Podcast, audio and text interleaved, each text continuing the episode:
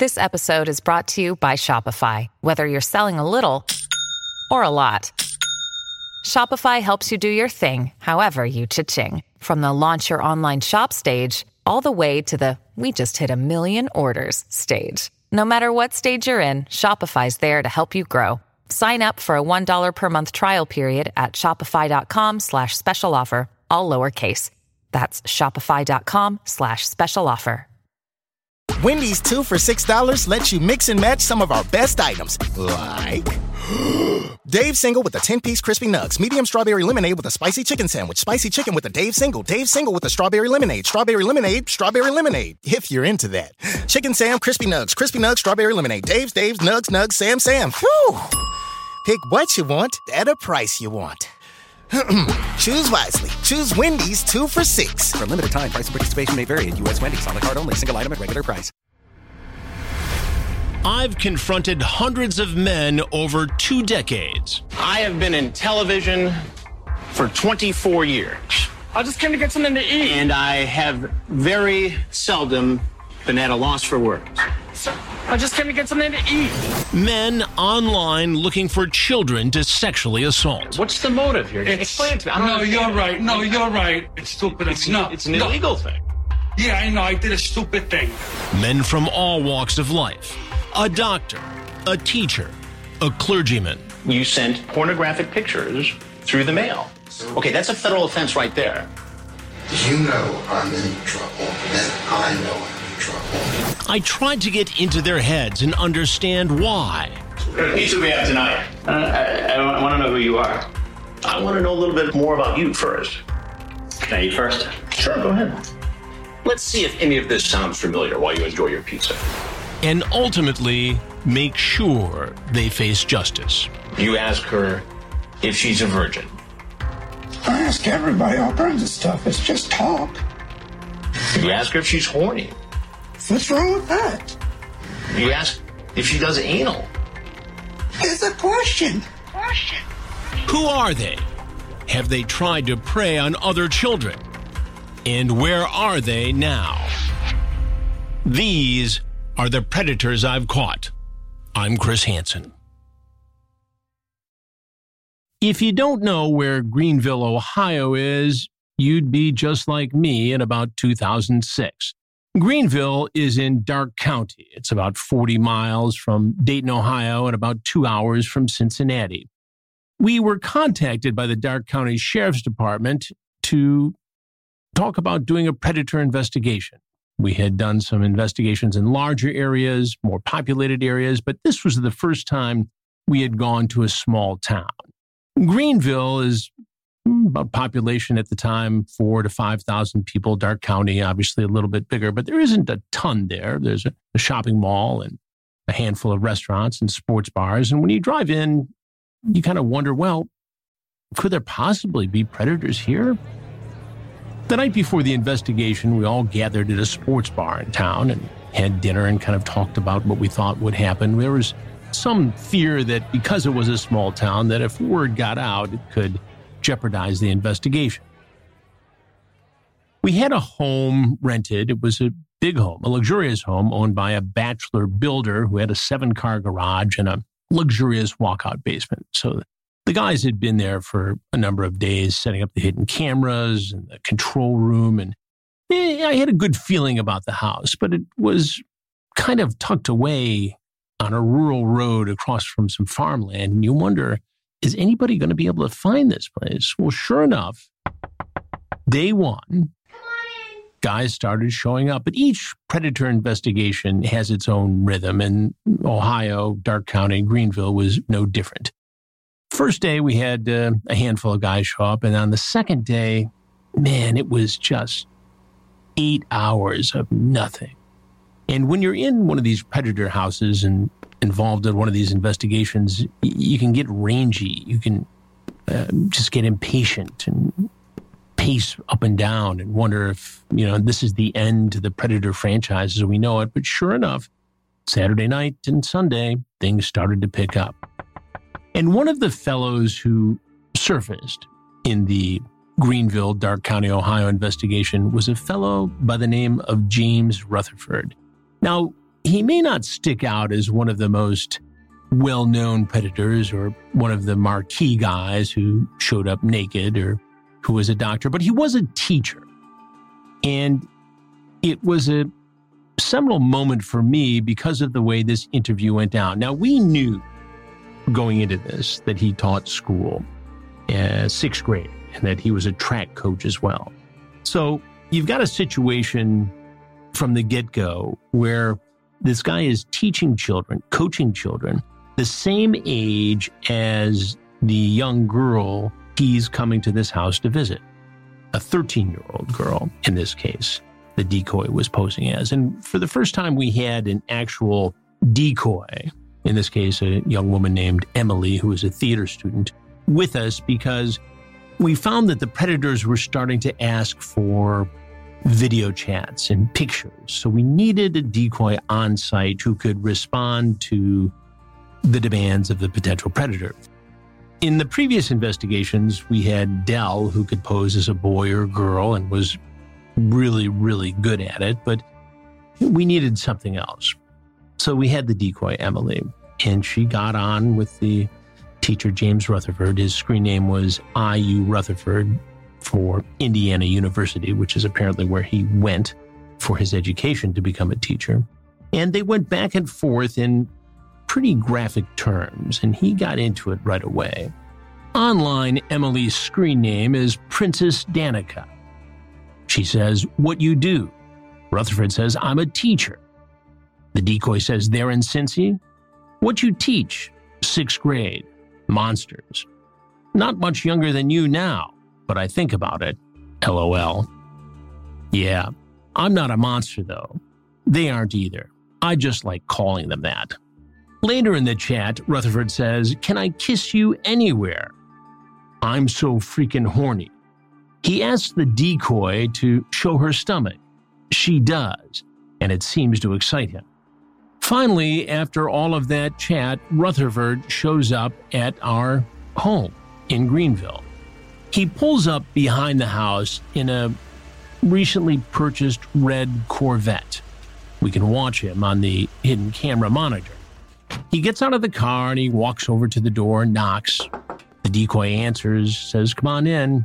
And he's he's cagey. I can I can see that he's you know somewhat apprehensive. He's walking around, pacing a little bit. Finally, she says, "Come in, come in." And he says, "Come here, come here." So he opens the door slowly and walks in. I'm out of the room. This is a like a basement family room type situation, and and he comes in and she has a chat and says, I'll be right there. I promise. I'll be right there. Just come in. And he's cautious. But then I feel that if I don't move soon, he could hmm, perhaps walk away. So I move in and I tell him, You've got to have a seat right over there. And actually, I want you to come here. That's what I thought. Would you have a seat right over there, please? And it's an interesting dynamic because he does immediately take a seat. And the setup was a, a bar that you'd see in, you know, somebody's rec room basement, kind of a man cave type situation. And he sits on the stool and, and I start asking him questions. And he's very cagey at first. He wants to know who I am and he wants to know what I'm doing there. Who do you work for? I'll get to that in a minute. No, I, I really like to know. I'm sure I'm on TV or something right now. It's, it's one of those situations where I really think that had I not been patient, I mean, really, really patient, and let this play out and really try to understand what led him to get into this situation, he could have clammed up pretty quickly and we wouldn't have gotten much out of it. As it turns out, the conversation would go for 45 minutes or longer. And he would admit things I don't think he planned on admitting when he walked in. I've thought about this a lot for years. Maybe I should just stop. Now, remember, I already know what he does for a living. I know the school where he teaches. I know that he's a coach because he's talked about all this stuff online with the decoy, who again, he thinks is a 13 year old girl, Princess Danika. We also are able to do some background checks on him. So we know, you know, where he lives, what he does, and and that's all been confirmed by the time he walks in the door. I had a feeling this was this was some sort of setup. Right away, he says he had a feeling this could be a setup. He's not really sure if it's a television show, although you'll find out in a minute that he's seen To Catch a Predator before, or if I'm the mad dad or the police officer. But he starts to figure it out as we continue our conversation. At first, Rutherford says that, well, he was just bored. I didn't come here for anything physical. I just was bored. That he was going through a divorce, that he was having a hard time in life and was just looking to chat with somebody. I asked him, why don't you just go to a sports bar, watch a game, chat with people your own age? He said, well, you know, I thought about that. I thought about stopping at the Wright Patterson Air Force Museum on the way from Cincinnati to, to Greenville. I thought about stopping at other tourist attractions along the highway, but I decided to continue going. And then I started getting into his head a little bit and, and trying to understand really what led him to this predicament. And he admits to me that he had been on the internet very early as a kid himself. And as he got older, his chats were still with kids who were the same age as he was when he first started getting involved in this chat play and this role play that he was talking about. He then says, Are you going to turn me in? And I said, Well, that's not up to me. And we get into his background as to what he does. And, and I remind him, I said, This girl you were here to see is the same age as the kids in your class, the same age as the kids you coach in track. And he swears up and down that he's never done this before. He's never been attracted to kids. He has never even thought of an inappropriate relationship with anybody in his class. But the chats are very, very graphic. He talks about not only being a teacher, but what he would do if this girl was his student, how they could flirt. There's nothing wrong with flirting, is there? And it continues from there. And when he talks about flirting with her as his student, he says, I know I shouldn't, but I'd like to. I ask him again what school he works at. What school do you teach at? I'm not going to tell you. Now, I already know the answer to this question. It's St. Margaret of York. He admits that in Cincinnati. It's a private school. Over and over again, he indicates to me that he knows the trouble that he's in. He says, My life just ended. I don't know effing why I did this. It was stupid. I need help, he says. This is the first time. I don't want to do anything with her. He suggests that maybe he would have kissed the girl, but wouldn't have really had sex. Now, again, the chat indicates something different. The chat indicates that he was game for whatever would have gone down. To me, this particular interview with James Rutherford was a lesson in being patient, letting him talk it out. And at every juncture where I thought this interview might end, he ended up continuing telling me his story.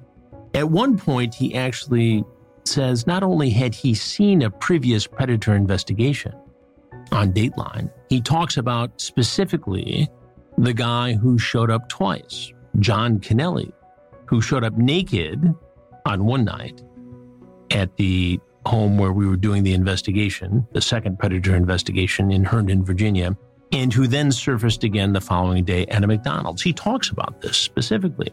He even goes on to say that he and his fellow teachers had a discussion about it and how they needed to have a open and honest discussion with their students about the dangers of being online.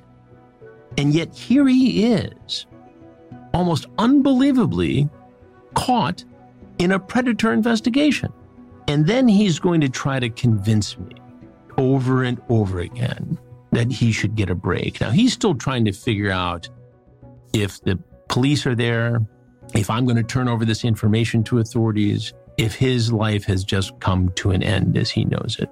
He's already having a rough go. He's getting divorced. He's trying to sort through that.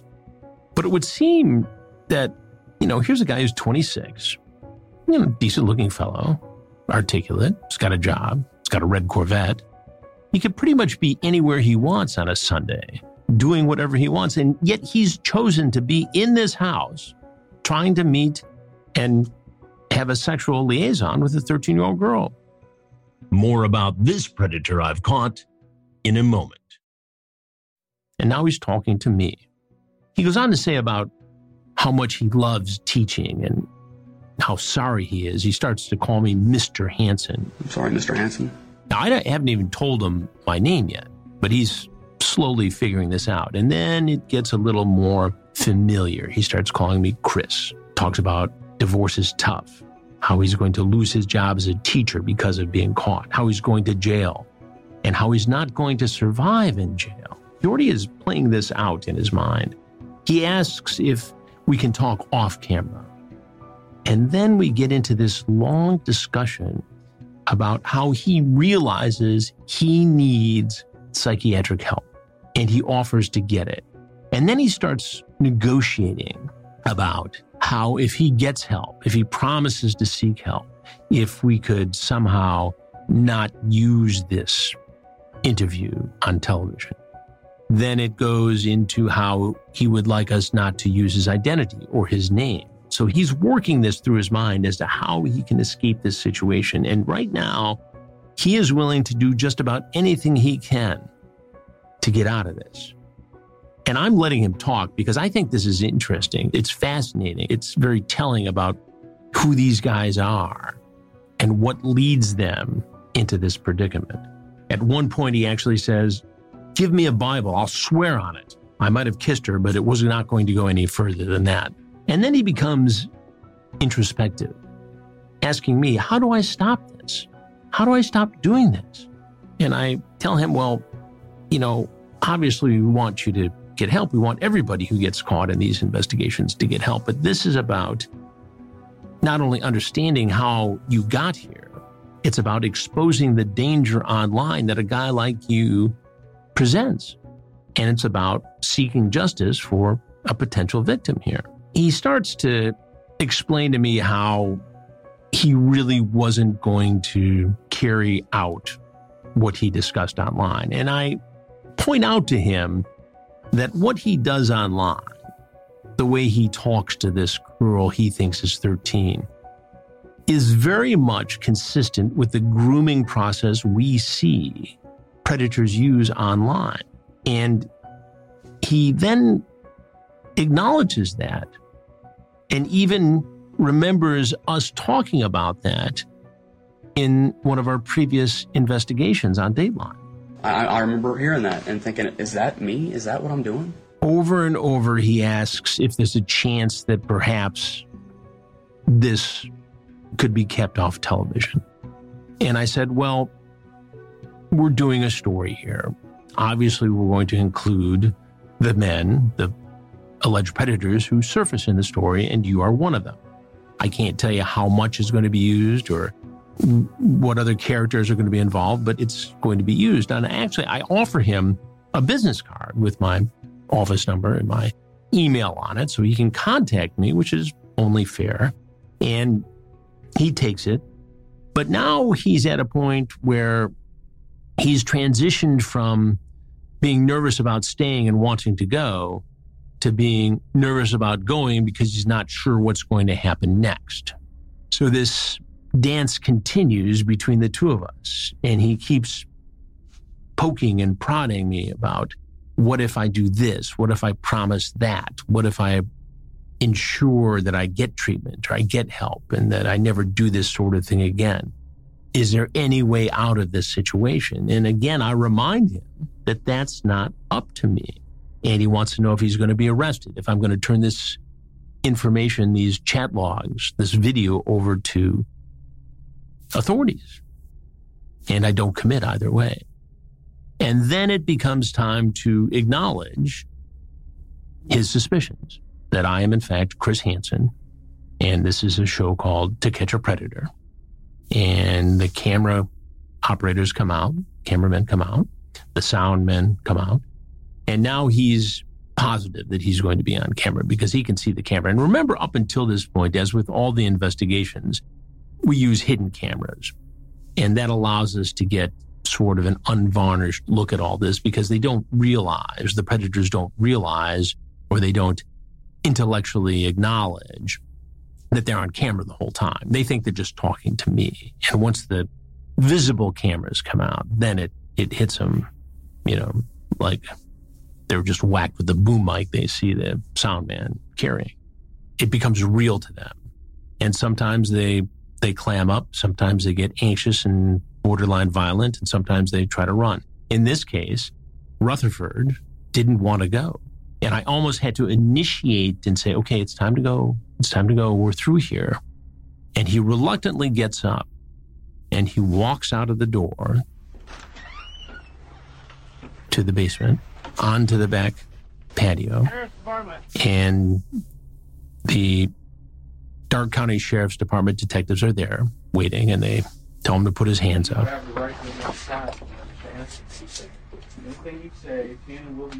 And it's almost a slow motion arrest. He, he's not violent. He doesn't resist, doesn't try to run. He knows he's caught. And he's still processing all this information. He puts his hands behind his head, they cuff him, and they take him away. Rutherford initially pleads not guilty, and his case goes through the court system. He is fired from his job at the school. His divorce continues, and he has the ability to get a good, solid defense lawyer. One of the things I found interesting, although not surprising, is that about a week after the segment with James Rutherford aired on television, we got a call from a detective in Carmel, Indiana, alerting us that she was posing as a teen online and that Rutherford had surfaced in that investigation and had actually masturbated on a webcam in an interaction with that decoy, that detective posing as a young girl. He was also charged in that case. But imagine all this, him telling me how he had never done it before, he wasn't really going to follow through on any of it. And it turns out that he's under investigation in a different state for the same sort of thing. So, what does that tell you? It tells you that even though these guys swear up and down, I've never done this before, I wasn't going to do anything, that that's just not true in the vast majority of cases. Ultimately, after months going through different hearings and pleading not guilty, Rutherford does plead guilty. And as part of the plea agreement, he serves 45 days in the Darke County Jail. He does 40 hours of community service, pays $2,000 in court costs and fines. He is not to have contact with minors ever. No porn by any means, no drugs, no alcohol, and he must submit to a DNA sample to become part of a database in the state of Ohio. Once he was released, Rutherford had 36 months of community control or parole. Had he violated the conditions of that parole, he could have gone to state prison for 10 years. He has to undergo indefinite sex offender counseling. He underwent psychological sexual offender evaluation and treatment, and he has to be a registered sex offender in Ohio and had to report for 10 years after his sentence. His teaching certificate in Ohio was revoked for good. Eventually, in 2017, Rutherford was able to get his name removed from the sex offender registry. He has since remarried and has at least one child. The last job we were able to confirm for James Rutherford was as a salesman for cosmetics. It's unclear as to whether he continues that job today. At the end of our interview, before Rutherford walks out to be arrested, he actually apologizes. I'm sorry, Mr. Hansen. I'm sorry, all you guys. Both to me and to the crew. Says, sorry, guys, and pleads, don't think of me as a monster. I don't want you to think I'm a monster. James Rutherford, 26 years old when he surfaced in To Catch a Predator. A rough life ever since then, as is the case with many of the predators we've caught. So, what's the takeaway here? I think probably, and most important, is that again, these guys come from all walks of life. This is one of two or three teachers we've seen over the years. And you have to wonder, you know, were they leading just some dark secret life online? Clearly, you could argue that Rutherford's intent was to have sex with a 13 year old girl. And if she was willing, he would have consummated that act, committing statutory rape in Ohio. Would that ultimately have manifested itself into an inappropriate relationship or some grooming of a child he taught? Or are these people somehow able to compartmentalize what they do for a living with the kids in their care and authority? And does the online world become something where they lose this grasp on reality and they blur the line between fantasy and reality? And the next thing you know, after this online chat, they're knocking on the door of our predator house. It'd be interesting to talk to James Rutherford today. We've reached out, but have not heard back from him. I'll continue to try to, to do that with him and so many others. I think it'd be interesting. Most of them don't want the notoriety or the attention, but I've come close in a few cases of getting guys to, to speak out, to tell their cautionary tale, maybe give us a story of redemption We'll keep trying. In the meantime, we'll keep digging into the backgrounds and telling the stories you've not heard before about predators I've caught.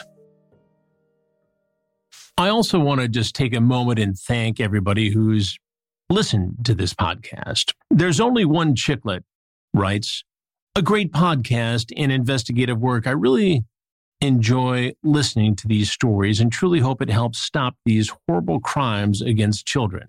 Well, I couldn't agree with you more, but I do need to remind everyone that it's not just me. We had a whole team of people working on these investigations producer, camera crew, sound crew, associate producer, and law enforcement, perverted justice. And even in the predator investigations since we worked with Perverted Justice. We have decoys who do the very difficult and cagey work of having to converse with these predators. And even in the more recent investigations, which are um, coming out on the YouTube channel, Have a Seat with Chris Hansen, and will soon be out on television, it's a lot of work goes into them, and more certainly than my involvement. It takes a whole group of people to put these things together, and uh, it's no easy task. And from AXM 06082, I've only got two words to describe this podcast role playing chat room. I wish Chris would blank their blank. Well, that of course refers to uh, a fellow we caught in Fort Myers, Florida. We'll get into his story very soon about him claiming that all the talk of sex with a underage girl was just role playing. Two words, role playing chat room. Well, it's actually four words, and that became sort of a cult following with the TCAP community. Blank, they're blank. Well, you know what that's about. We oftentimes on television at least have to uh, not use certain words that are used in the chat. And another comment from Schmuck Amok. I have successfully taught school for 23 years and have never found a podcast more interesting than Chris Hansen's latest. The Christian part of me was going to talk me out of listening, but I came over anyway. I think some of these comments are just as clever as the podcast. Jacob Petticord writes, Have a seat right over there. Thank you for all your comments. I truly appreciate it. And I'll be back again in a week when we both have a seat to talk about predators I've caught. I'm Chris Hansen.